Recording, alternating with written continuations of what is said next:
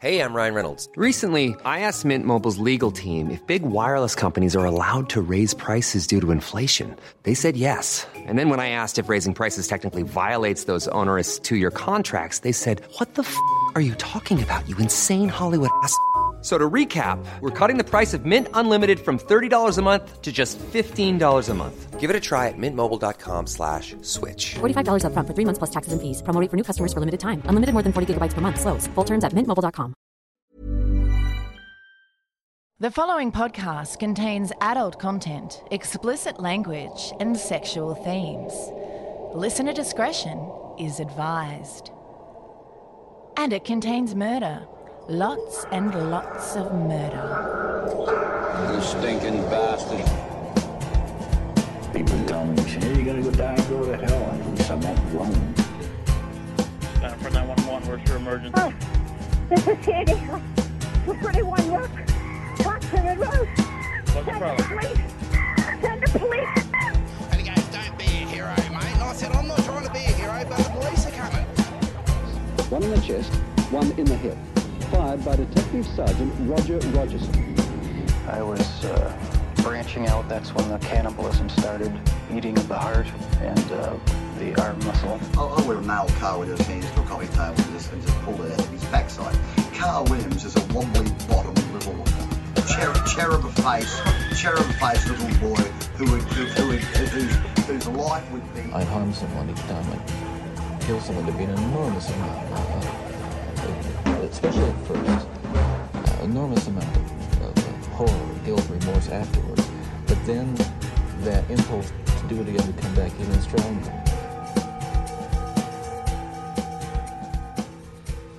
When multi-millionaire Peter Shellard met Shirley Withers, it was love at first sight. Then it was sexy bondage, then embezzlement and bank fraud, then it was murder most foul, bound with dog leads, ropes, and an electrical cord with the added sparkle of an anal suppository. The bizarre murder of wealthy eccentric Peter Shellard is a sideshow of carnivalesque characters, a plethora of possible enemies, phone taps, and a hitman, eventually revealing a sad trail of greed and vengeance. Hi, I'm Barney Black, And I'm Tara Saraban. and this is Bloody Murder. We are a comedy true crime podcast focusing on some of the lesser known crime stories from Australia. And indeed around the globe. As a comedy true crime podcast, we use humour to lighten up horrifying stories, but never at the expense of the victims or their loved ones. If you think comedy has no business being associated with tragedy, then Bloody Murder may not be the podcast for you. We're recording separately again this week due to the social isolation rules, so apologies if we sound a tad different. We've been doing it for so long now, it probably sounds normal. It probably does. Now, before we commence our sordid tales, we'd like to remind you this episode is brought to you by our wonderful and generous patrons. We've had quite a few new ones join our new fancy Patreon program, which we will thank individually after our story. If you'd like to become a patron, go to our website for details. That's bloodymurderpodcast.com. As a patron, you have access to loads of other episodes, including our knuckle-headed fuckery on Training Wheels first season, and ad-free versions of all our regular episodes. As well as exclusive patron only monthly episodes where how many holes are barred, Barney? 12. No, none. No holes are barred. We go off. Get it? Yeah, kinda. Oh, well, you're the one who fucking wrote it. How's anyone else supposed to get it? Levels above $5 receive stickers and handmade Barney badges. and of course, you're automatically entered into the draw for our monthly giveaways.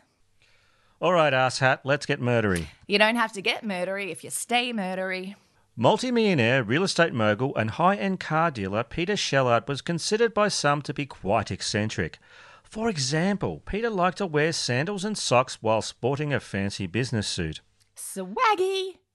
Divorced twice with three daughters, Peter was not born wealthy and he didn't even finish high school. But this self made man studied at night to get his real estate agent's license and started his own firm in the Bayside suburb of Brighton.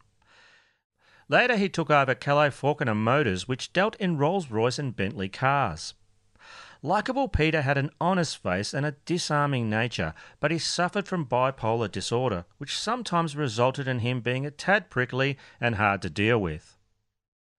This did not hold Peter back, though. The workaholic had managed to amass quite a fortune. The owner of multiple commercial and residential rental properties, Peter was also the director of several companies.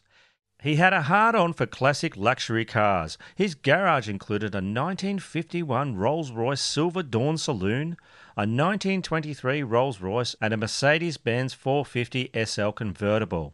I bet that sentence gave our car loving listeners a boner of sorts too. As well as his collection of fancy ass cars, Peter dabbled in a bit of pricey antiquing. Peter was always bragging to whoever would listen about his large Dutch organ. Well, I mean, you wouldn't want to keep it a secret now, would you? It does sound like it deserves some awe and praise. Do you know if he played his large Dutch organ well? From what I read, he certainly knew his way around it. Did he let other people play it too? On occasion, Tara, if the mood was right. Sweet. I won't list all of his impressive assets here. Let's just say Peter Child was worth up to 40 million and owned about 11 properties. Peter lived in a massive $7 million mansion in Caulfield named Rosecraddock, built in 1857. His house had a full name, like it was people. The Victorian era home had its own ballroom, pool, and six car garage. Ballroom, eh? I wonder if that's where he housed his large Dutch organ. It'd have to be a pretty big ballroom. I hear it was. Shit Stirrer Peter was not popular with his neighbours, though, Tara. One day he burned the historic garden of his fancy mansion to the ground. Not a big gardening fan, our Peter. When the fire brigade turned up, he took to their hoses with a chainsaw. Not a big fire brigade fan either. Did he ever see the hot firefighters holding puppies calendar? Yeah, he did see that and he hated it. Oh, Peter put up a massive wire fence around his property, and much to the horror of his neighbours, he hauled in shipping containers to house his Rolls Royces. He kept a bunch of rowdy, raucous chooks and dumped loads of manure outside his pissed off neighbours' homes. Well, if you can think of something that goes with being pissed off better than shit, I'd like to hear about it. He also had dogs, ponies, and bees. I actually dig the sound of all of that. Well, his neighbours didn't, Tara. They complained about the bees, and the council had the hives destroyed. Peter then filed a suit and demanded the remains of his precious dead bees. His ex wife, Liz Shellard, would later tell media He was just outrageous. Some of the things he said and did. He loved breaking all the rules. When he was high, he was very energetic and would do things like get the tractor out at three in the morning. If he was depressed, he'd need a lot of sleep, but there was a brief period in between where he'd be quite normal. When Peter was in his mid 50s, he fell hard for a woman named Shirley Withers, who was 20 years his junior. According to Peter's friends, the pair shared similar interests. Shirley Withers was born in India on October 14, 1966. Due to her parents being reasonably wealthy, she led a charmed existence in New Delhi until her folks set out for a new life in Australia in 1970. Shirley's childhood down under was mostly uneventful until the age of nine when she was the victim of sexual abuse. This experience hardened little Shirley, who suffered bouts of post traumatic stress disorder throughout her teenage years and adulthood. After completing high school, Shirley studied to be a bookkeeper. She successfully completed the course and gained employment in this exciting and worldly profession. Shirley worked for a few years before getting married. After the birth of her first child, Shirley quit her job. A year later, she gave birth to a second child. Being a stay at home housewife was not a happy experience for Shirley. After the birth of her second baby, she fell into the more common than most people think dark spectre of postnatal depression. In the year 2000, Shirley welcomed in the new decade by divorcing her husband and went on the prowl for a new gentleman friend. She didn't really have a lot of tools to work with, according to author Mary Maxwell, who describes Shirley in her book The Bondage Murders as very unassuming, a typical cubicle drone, 33 years old and a bit on the frumpy side, nothing sexy about her. It's a bit harsh. Ah, sick burn, Mary. Another writer, Liam Houlihan, was more scathing in his book. Do you think he got called Hot Lips? God, I hope so. Another writer, Liam Houlihan, was more scathing in his book Badlands Australia's 13 Most Intriguing True Murders. In a noxious turn of phrase, he calls Shirley a stumpy, mendacious, money hungry midget. Whoa. Regardless, Shirley Withers' sexy charms Hey, baby. worked wonders on Peter Shellard. She seemed to calm him, and he adored her. Head over heels, Peter bought her a house and financed her dream of owning a fancy fashion boutique. Did she call it Stumpy Mendacious Money Hungry Midget? Yeah, nah, that was too long. Uh, instead, she went with nothing sexy about her. I guess a bit on the frumpy side was already taken. Oh, yeah. I've shopped there ever since ISO kicked in. Before ISO, I mostly shopped at typical cubicle drone. But there was trouble in paradise for Peter and Shirley. Cracks had started to appear in their romance. Peter spoke to his ex wife Liz about it. She would later say in court, he sounded scared, fearing for his life. And that's when the bondage started. But more on that later. Shirley's Peter Finance fashion shop, Suzette Boutique, located in the uber wealthy beachside suburb of Brighton, was filled with all manner of lavish, elegant garb from brands such as Charlie Brown, Lisa Ho, Mariana Hardwick, and Barney Black. but Shirley's skill was more in buying than selling these spiffy vestments. Oh, Barney Black for ladies. Uh, I wish I could afford to buy some of their beautiful gowns. One of Peter Shellard's daughters, Jenny, also worked at the shop and she observed how the boutique was being run. Jenny said, My first impressions when I started working there that was just a mess. I couldn't understand how Shirley kept paying us every week. I had seen invoices totaling thousands of dollars and wondered where Shirley was getting the money. Shirley would just continuously buy stock for the business and for herself. She definitely had a problem with spending money. Peter's ex Liz had mixed feelings about Shirley as well, saying, She would never look you in the eye, though she was always very kind. Kind with a side of side eye. Others were not so generous with their opinions and said she was a trashy nouveau rich bitch with a superiority complex completely out of sync with her intelligence or abilities. Whoa, don't go holding back now. Her abrasive sense of entitlement did not go unnoticed by a friend of Peter's. Shirley told her, I've had money all my life, right? I married someone who was, you know, rich and we made a shitload of money. So for me to spend $5,000 on a handbag or a pair of shoes is nothing. right.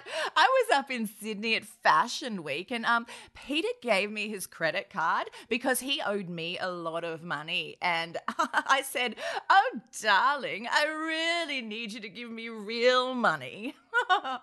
anyway, so I bought a few bits and pieces up there and then Peter asked how much I was spending and I said, "Well, I'm sure that I don't know." And he said, "Well, how come you don't know how much you spent?" And I said, "Because money's not a problem to me."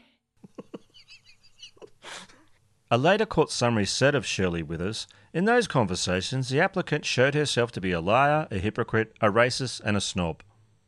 And then the bondage commenced. But more on that later. No, come on, tell us now. The listeners need to know now, Barney. Okay, then.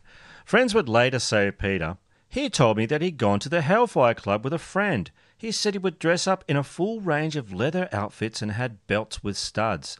He said that there was whipping.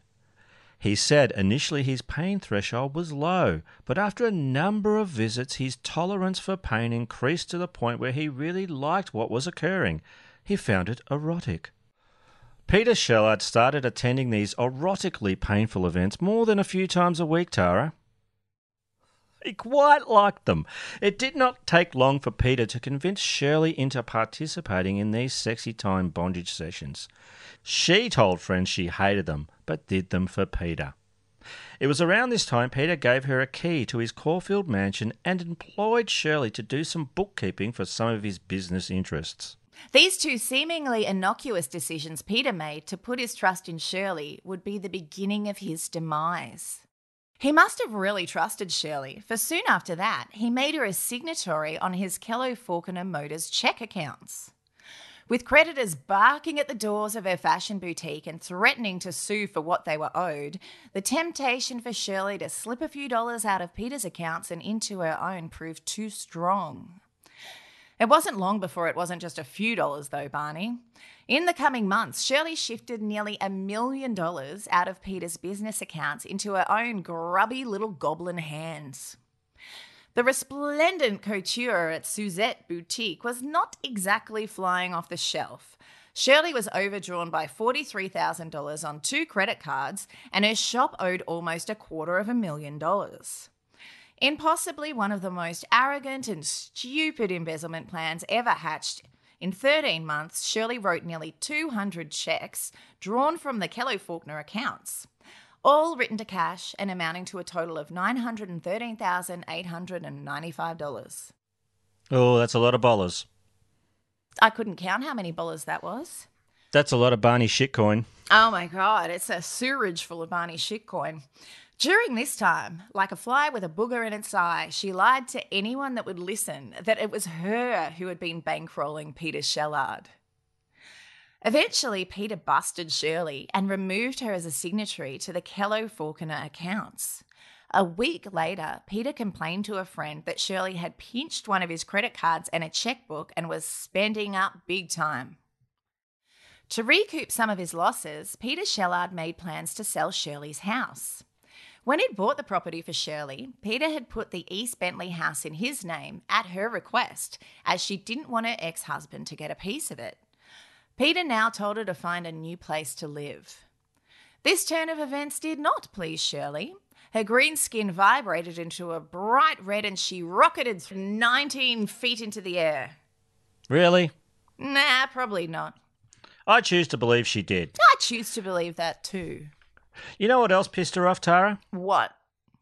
Peter Shellard had a will which was drawn up in 2002. Shirley knew about this will as she had witnessed it. In the document, Peter said a nice fuck you to his ex wives by bequeathing them a measly $1 each. Actually, that bit pleased Shirley. Yeah, goblins love that petty shit. The remainder of his estate, worth up to 40 million, was willed to his three daughters. And in what must have made smoke come out of her ears and her ass, Shirley Withers didn't even warrant a mention. But sneaky Shirley put on her sneaky Shirley hat. And in April 2005, she typed up a second version of Peter's will on a computer, which she backdated to 2004. In this new will, she still left the fuck you to Peter's ex wives, one buck each, but left the rest of the fortune to her she devil self. Now, as we all know, the second will was not worth the paper it was written on without the signature of Peter Shellard, but to devious and deluded Shirley, this was but the first step in a grandiose plan of greed and revenge. The second step was to recruit two knucklehead junkies. It wasn't too difficult for Shirley to entangle heroin addicts Stan Kalinikos and Sophie Stupas in her shit web of deceit. Shit web of deceit, huh? Yeah, that's the web that comes out of your bum, you know, talking out your ass. You really are one of the greatest writers of your generation, Barney Black. Thank you. And what shoes are you wearing? I'm wearing, uh, this is uh, Shitwebs by Barney Black. Now, Stan and Sophia really liked heroin. I mean, all junkies are heroin enthusiasts, but Stan and Sophia really, really, really liked heroin. It was the beginning, it was the end, and it was the bit in the middle to them. Anybody, how do you feel about heroin, Stan and Sophia? Stan and Sophia. Oh, we love it. We really love it. It's the cat's pajamas. They had a spiritual like connection to junk and had so for quite some time. It was their reason to get out of bed late in the afternoon. Described as a gentle giant, 44 year old Stanley Kalinikos was born on October 29, 1962. Stan's parents then went on to sire three more children, all girls. Stan grew up in Melbourne but moved to Greece with his family when he was 10 years old. He returned to Australia aged 17, his parents following a little later. Stan completed his schooling to year 12 in Melbourne but did not pass all of his subjects. He then enrolled in an electronics course for two and a half years but did not complete it. Over the years, he had a number of jobs doing menial labour, but no employment seemed to stick. Stan got engaged twice, but neither relationship seemed to work out. Hmm, there's a pattern emerging here. I believe there is, Tara. Stan had been recently informed that he was a father to a 10 year old child whom he had never met. Stan's passion for heroin had begun when he was in his early 20s, which is why he had such form. He had a large number of convictions from 1988 to 2004. The offences are virtually all for trafficking or possessing drugs or for drug related property offences. Between June 1991 and August 2004, he served at least eight terms of imprisonment, ranging from 4 to 12 months and totaling over four years. A judge once said of him, For many years you have lived the life of a drug addict and a petty criminal with little respect for the law. You have consistently failed to get the message that your drug addiction and criminal offending was leading you to personal disaster. And it did, big time. But Stan wasn't black and white. Stan's aunt, Elva Noonan, would later give evidence in court on his behalf. She spoke fondly of his tenderness towards his grandmother when she was dying of cancer. John Franklin, a member of the Salvation Army and Stan's cousin, swore an affidavit which was tendered on his behalf. It reads in part Stan presents himself as a softly spoken individual who appears to have a childlike view on life and does not seem to display the same level of maturity as his peers. He does, however, have a very gentle nature.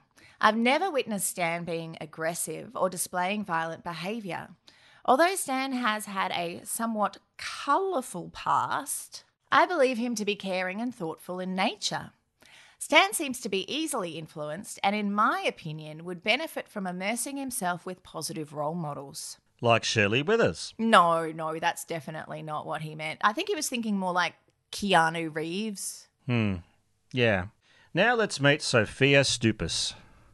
31 year old Sophia and her twin sister Alexandra were born on April 30th, 1975. Their mother Joy and father John already had another daughter named Nicole. Sophia left school at 15, only partway through year 10. At 16, Sophia left home to go to live with a friend on Phillip Island, where she immediately went on unemployment benefits before spending all her time drinking, smoking doobies, and getting into minor criminal mischief. Much like yourself, Barney. After a couple of years of this, she returned to Melbourne and started taking hard drugs, speed, and heroin. Over the years, Sophia did her best to throw that monkey off her back. She did have periods when she had been stable, working full time and not indulging in the whackety smackety. Nobody calls it that, Barney. I do. Yeah, but you shouldn't. For a time, she worked with her father as a mechanic. Like Kylie Minogue in Neighbours. That's right. And then she worked at a place named the Kingston Club for about nine months, doing a hospitality course. She enjoyed the work and was good at it. Sophia was also once in a stable relationship, but that broke down. Afterwards, she attempted suicide. Following that, it was back to the heroin. Sophia has a criminal record, but nowhere near as long as Stan's. She faced court on five occasions between 1993 and 2004 on using and possession charges, and on drug or alcohol related property, assault, and driving charges. She was sentenced to bonds, community based orders, fines, or suspended terms of imprisonment, all of which she complied with.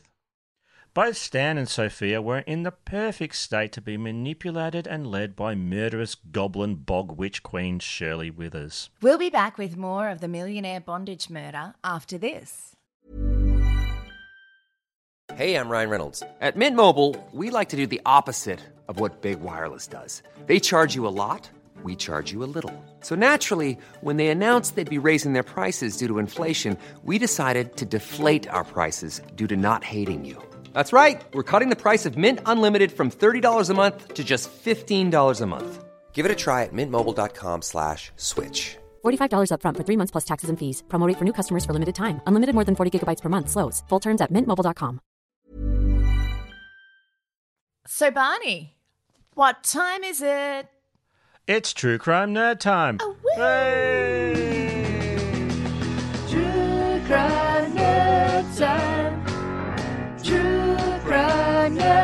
time. True crime nerd time. True Crime Nerd Time is an opportunity for you, our listeners, to give us your recommendations for anything true or fiction crime related. It can be a book, movie, TV series, graphic novel, song, or just about anything that has scratched your crime obsessed itch. Are you itchy, Tara? You can record your voice, just do it on your phone, we'll play it, or write it, and we'll read it out. And we have one here from Drake. And he's not a bird. No. Is He's he a person. is he a Canadian rapper? No. Does he make Drake's coffee cake from Seinfeld? No. And it- look, it'll all become apparent, Tara. Okay, He good. writes, my, my name's Drake and I live in Florida. And that's the end of his true crime nerd time. No, it isn't. I am Florida Man. The end. I'm sure you guys have heard of the show Mr. In Between on FX, but if you're living under a fucking rock in Melbourne, I'll share what it's about. The show is about a man named Ray who lives in Sydney. He's a former Australian military man and ex con. The show follows him while he tries to be a good father and take care of an older brother who suffers from MD. Ray works as a bouncer at a strip club that his crime boss friend owns and as a hired gun. So a bit of an enforcer. Bit of an assassin. You learn early on that he lives by a certain code. Don't be an asshole and you won't get bashed. He ends up meeting a girl who's an EMT who knows nothing about his real job. Ray seems to be almost unkillable as he gets the better of five crims who want him dead and proceeds to have a phone call with his girlfriend whilst burying all the bodies.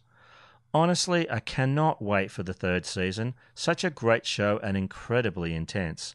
I hope you check it out if you haven't already. P.S. Get at me, Tara.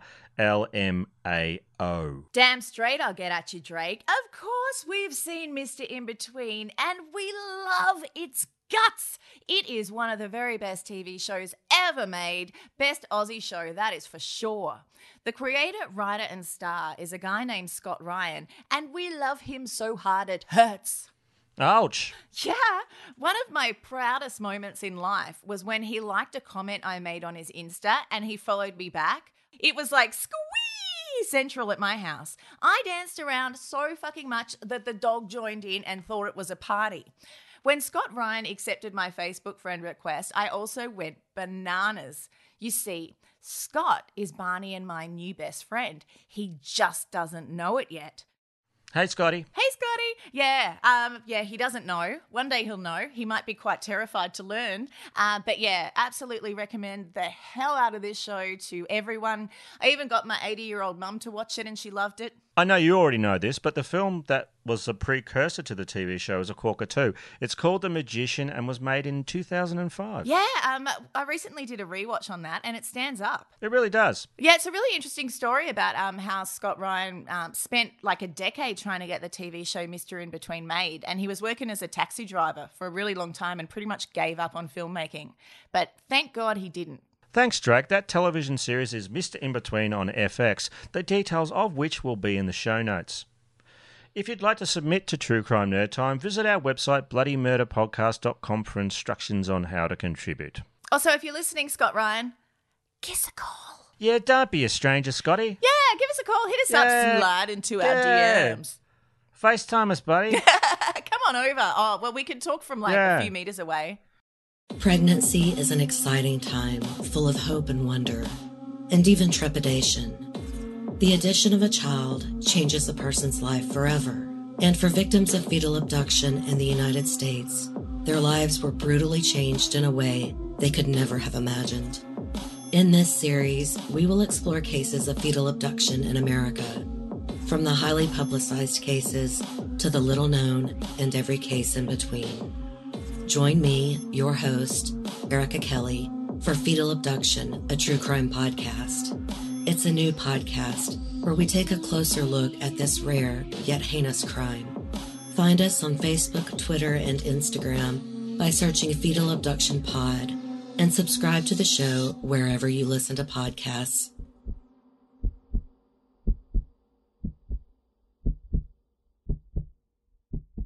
And now for the conclusion of the millionaire bondage murder. Down on his luck, heroin enthusiast Stan already knew Shirley Withers. He'd been supplying the demented harpy with amphetamines for some years.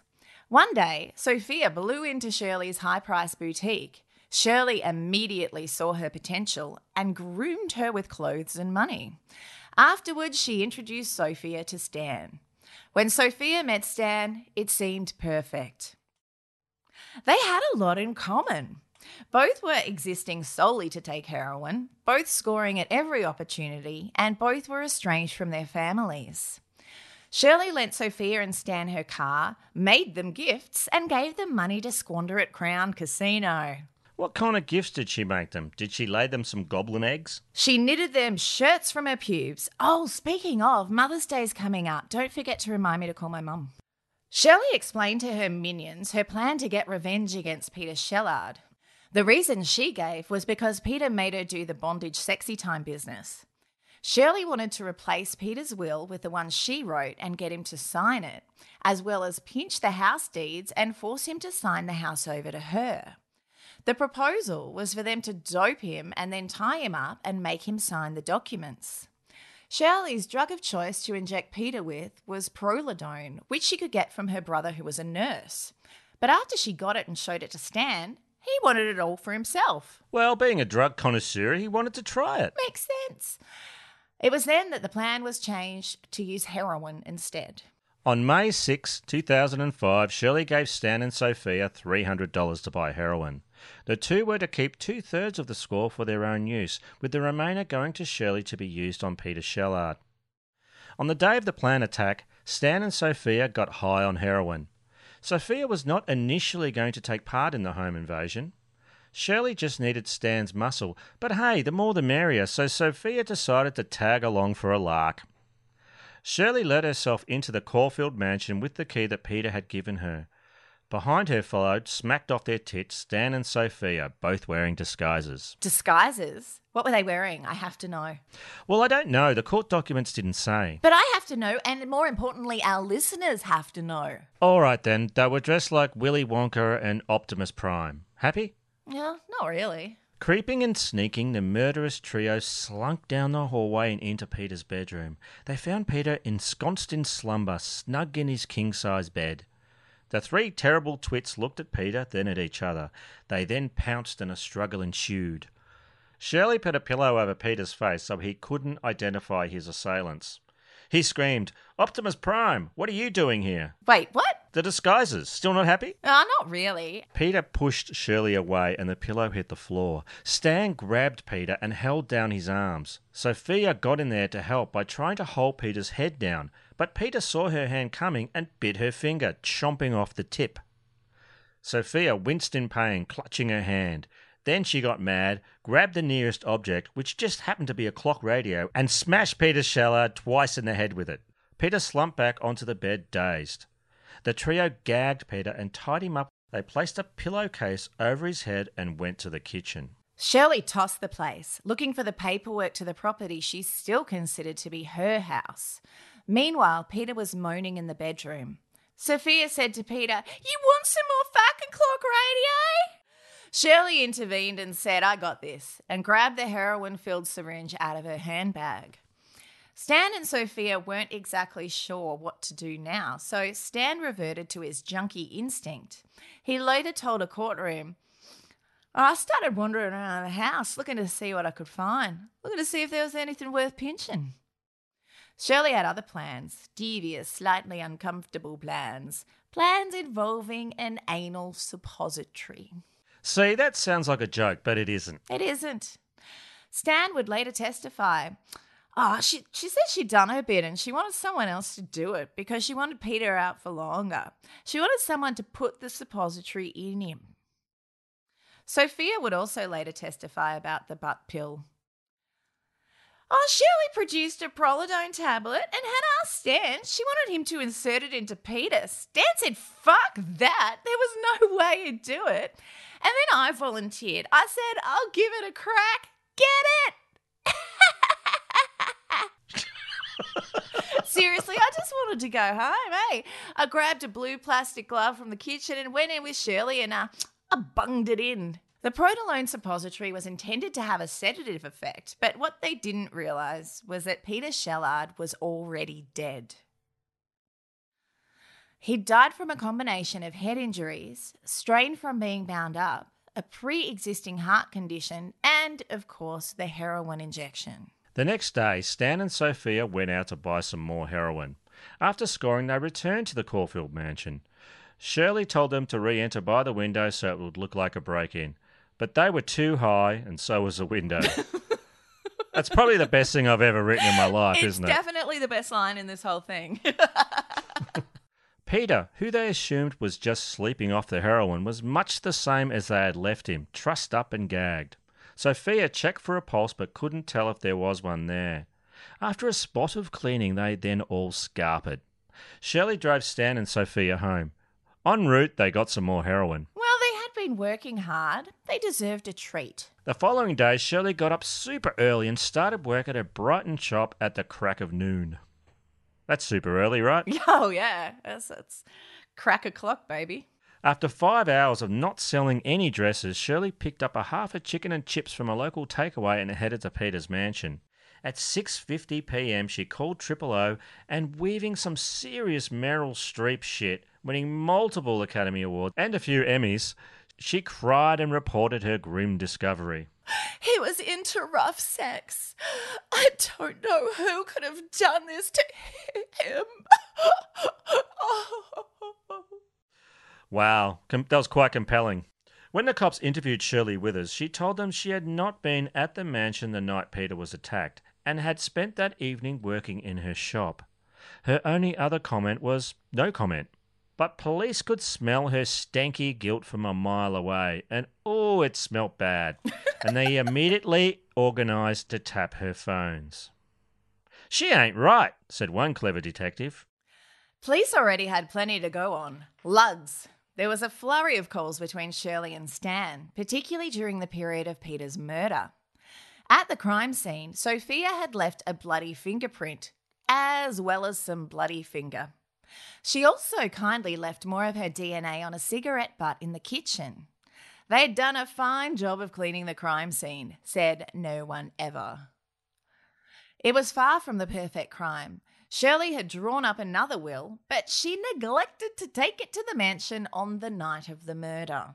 Shirley spoke often after Peter's death of looking for a copy of the new will that she said he'd signed. She seemed to think if she talked enough about the will she wrote up on her computer being signed by Peter, she could make it exist. She could make it so. If you think that's daft, in a phone conversation with Dale O'Sullivan, a friend of both Shirley's and Peter's, she mentioned that she might know who killed Peter. O'Sullivan started the conversation off with a spot of casual racism. Yeah, so I thought that Maori guy might be involved on the basis that he does drink. He goes down to the Inkerman Hotel. He drinks with other Maoris. I'm not knocking Maoris. No, it's not him. I've got a really good idea who it is, but I'm not telling the cops. That's what I want to talk to you about. Is it more than one person? Oh, they're greedy, dirty little druggies. Well, they're probably tortured Peter to open his safe and give them all his money. By God, I'll tell you. I found out who did this. I'll fucking kill them with my hands. And I'll make the bastards suffer. Shirley also told more than one friend in the aftermath of Peter's death that Peter promised her a Paris wedding, saying, Peter and I were actually going to go to Paris later in the year. He proposed. He was really, really happy. um, we were actually going to get married when we were over there because we didn't want it to be a big fanfare. Peter actually bought me my dress and everything, which was a complete load of horseshit. A web, if you will. A web of horseshit.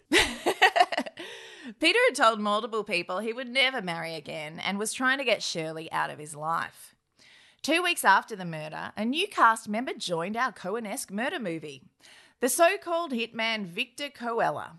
It was time, Shirley thought, to clean house, and she did not trust her junkie pals to keep their mouths shut. Uh, we're going to uh, read from the phone transcripts between uh, Killer for Hire Victor and Shirley now. How do you want them to die? Do you want them to suffer? Oh, yes. Would you like them in hospital? You're not paraplegic? No, no, no, no, that's dirty. I want them dead. Well, I'm going to need photos and I need their address. What do they do? They're nothing. They're fucking heroin junkies. They stay home all day and shoot up. Now, Tara, where do you think you would find a hitman in Melbourne's criminal underbelly? Well, not on the dark web. That was an enormous waste of sweet, sweet Bitcoin, and I'm never going to do it again. No, that's right. One would think you would need to have some serious contacts, contacts that you have established over many years of being a career criminal. Sound about right? Yeah, I reckon. Wrong. Hitmen just come to you when you are in need of a murder for hire situation. Please explain. Well, when you need a hitman, they just turn up. Oh, sweet. That's what happened to Shirley. Victor Colella appeared out of nowhere. He said to Shirley Withers he had heard of her um problem on the criminal grapevine and he offered his services. After the phone call, Shirley and Victor met four times. She paid him a $3,000 deposit for a $10,000 hit on Stan and Sophia. So he just called her up out of the blue, like he was cold calling for hitman business when he rang her. That's right, exactly. she told Hitman Victor Stan and Sophia were meant to tie up Peter Shellard, not harm him. But that wasn't the only reason she wanted the smackhead snuffed. As Shirley explained, the big problem with junkies, if they don't get caught, they're still likely to squeal later for the price of a fix. It was time to tie up some looser than loose ends. Of course, all of these conversations were being taped by the Victoria Police, and of course, Victor was an undercover detective. of course. Shirley Withers was charged with murder and two charges of incitement to murder. For all her wrong headed fuckery, Shirley was right about something, though. The junkies did squeal like little piggies just before dinner time. Stan Kalinikos and Sophia Stupus pleaded guilty to Peter Shellard's manslaughter and were both jailed for six years with a three and a half year minimum. The judge noted that they had been manipulated and lied to by Shirley. yeah, when police arrested them, they immediately confessed. They said, "Oh yeah, we had something to do with that," and they offered testimony up. They at that point they knew that, that they'd been swindled. Really? Yeah, yeah, they had. But I mean, also, regardless of, of what the motive for this was, I mean, just taking someone's word for something and breaking into someone's house and, well, killing them, it's probably not a good idea. It's criminal No. stupidity, is what it is at, at best. Well, it really is. It really is. Shirley Withers pleaded guilty to the incitement charges, but contested the murder charge, claiming it was all an accident, which was, of course, perpetrated by Stan and Sophia. After a six week trial, a jury found beyond reasonable doubt that Shirley had intended to kill Peter Shellard. The judge sentenced her to 26 years in jail for the murder and two incitement charges, with a non parole period of 18 years behind bars. But Shirley then successfully appealed her murder conviction, and her murder charge was reduced to manslaughter by an unlawful and dangerous act. She got lucky. It could still be said that she killed Peter, just not that she did it on purpose. The court refused to overturn the charges relating to Shirley Withers' plans to kill Stan and Sophia. A new non parole period of 12 years was set. It was said that there was nothing to indicate any genuine remorse on her part, which isn't really that surprising. Yeah, there were two main problems with the case. They really couldn't uh, prove mens rea, as in intent, Mhm. and also what he actually died of. So they couldn't prove that she went there to kill him. She might have just went there to get those documents signed and torture him. Yeah, I, I know, but I, I really think that's a weird loophole. If you just go, whoops, it was an accident, like, you know, there wasn't anything to prove that she didn't go there to kill him either. Well, that's right. Um, but the other, the main thing really is they couldn't really prove what he died of. Was it the head injury? Was it the heroin? Or did he just have a heart attack? They really couldn't nail that. But whoa, what a story, hey? I know, I know, big time. Um, I mean, even if he had a heart attack, I think they're still culpable. I mean, what a coincidence, right? I have but one question. What is Aussie as? Aussie as are tales of criminal stupidity and bloody legends with a quintessentially Australian flavour. Would you like to hear one? Yes, I would. Northern Territory resident Jaden Stockbridge was stoked to be going fishing the other day on Darwin's middle arm. Is that Charles Darwin's dick? It's a river, Barney. He'd recently bought a brand new Yamaha 750 motor for his prized bright green little boat, and he couldn't wait to see how she handled. He'd packed his rods and fishing gear, grabbed a six pack of mid strength beer and a pack of ciggies, and he was off for an awesome day of fishing. But stokedness quickly turned to terror when the throttle locked on full speed on Stocksy's bright green little boat and it hurled into the mangroves at an alarming pace. Oh, fuck. Me, me fags have gone in the drink. Describing the incident, Stocksy told the NT News, oh, I was ducking under branches like in the Matrix. I thought I was fucking dead. I ripped it out of the centre of the boat and I was knocked out for a couple of minutes. I don't know how, but when I came to, the bow was up in the tree and a brand new 750 Yami on the back was underwater. As Stocksy came to after being knocked unconscious, he realised that he had even bigger problems than the damage to his noggin and his prized bright green little boat when he noticed a 3 metre or 10 foot croc circling him. Being a bit of a MacGyver and an obvious legend, Stocksy came up with a cunning plan. Stocksy said, Ah, oh, threw my stubbies at it. Full ones, too. I'd rather drink 'em, but you gotta hit the croc with something, and they were only middies. Only mid strength. Maybe he was trying to offend the croc by not offering it a full strength beer. Perhaps. Stocksy's plan worked. He said, Ah, oh, it disappeared, and then I called the police. The whole tank of fuel was leaking, and I didn't like my darts because of it, and I don't usually miss out on a dart. It was an expensive packet as well. After the croc scampered off, offended about the calibre of beer on offer, some friendly blokes fishing nearby came and rescued Stocksy and his fishing gear and expensive cigarettes. He was taken to the hospital where he found out he'd suffered a ripped bicep and a broken nose. Stocksy said his prized little green boat is completely fucked, but he's still looking forward to swamp fishing adventures in the future. Ain't nothing gonna hold Stocksy back. Completely fucked. I, I really like how you said that. I kind of feel that just sums up my life, really. Completely Completely fucked. fucked. How's 2020 been? Completely fucked. Ah, well, that brings us to the end of the episode. But before we scamper off, Mm-hmm.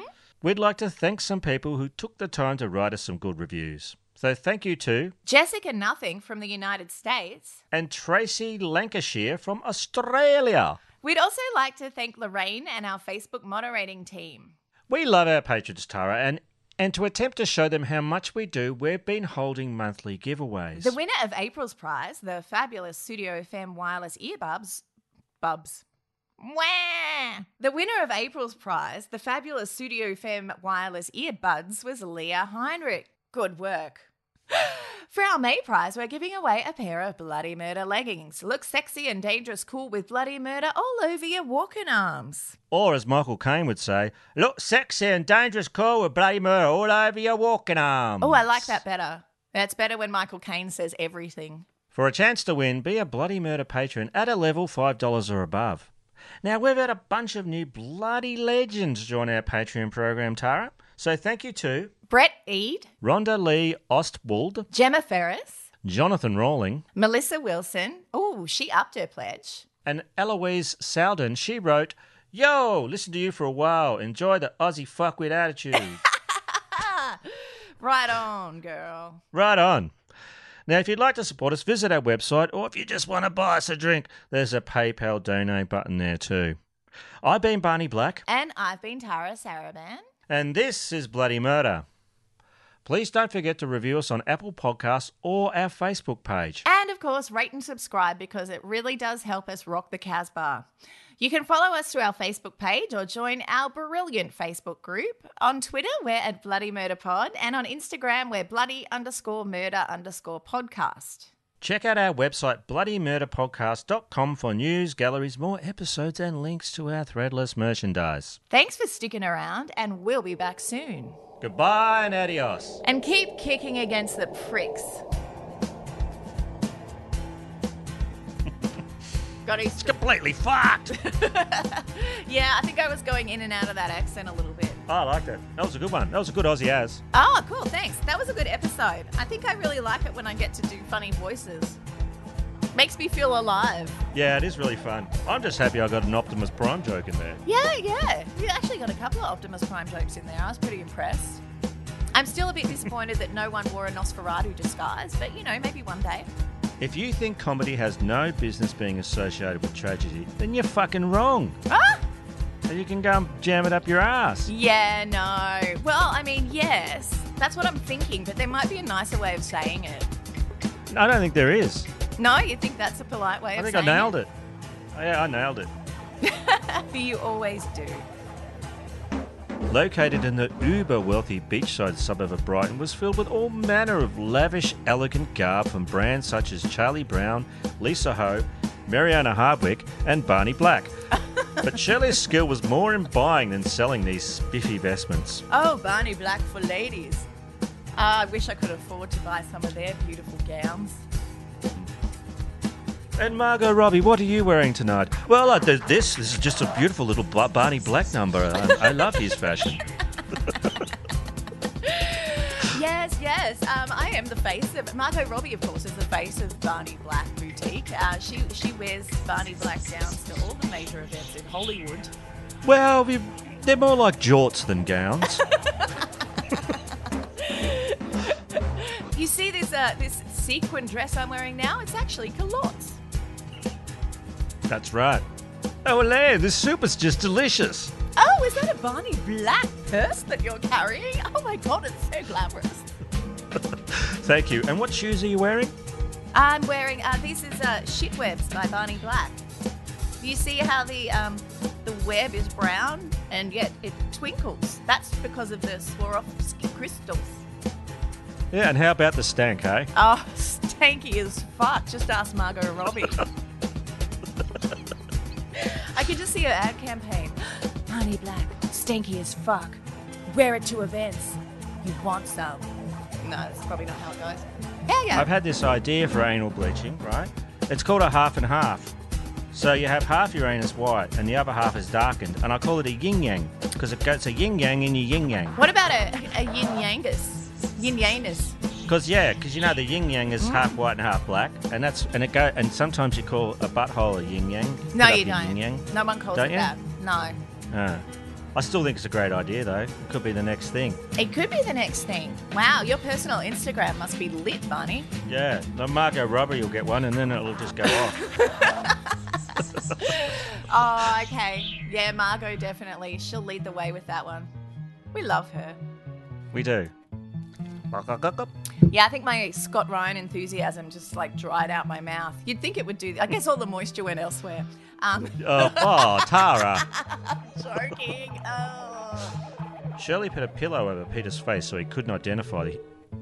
Peter, Sh- Shirley, Peter, Shirley, Shirley put a pil- Shirley put a pillow over Peter's face so she. How many pi- pickled Peter Piper pillows did Shirley Peter Pepper pick? Twelve. You're still fantasizing about Margot Robbie's asshole, aren't you? I am. That would put my brand on the map. it just takes one well placed Hollywood anus to put your brand on the map, Barney. It really does. hmm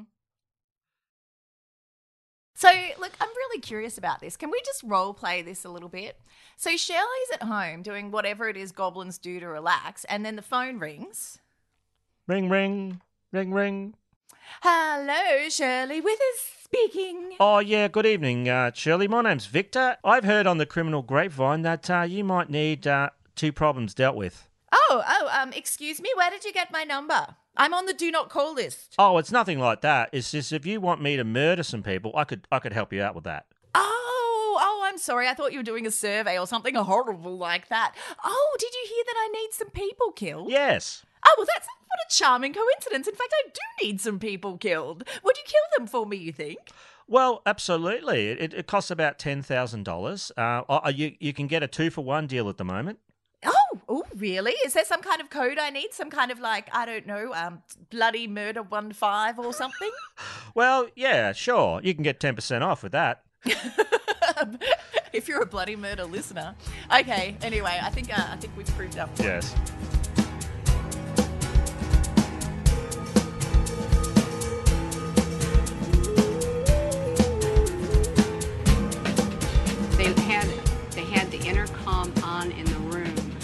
And they kept lying that it wasn't on, and they were using sonic pressure on my head since 1997.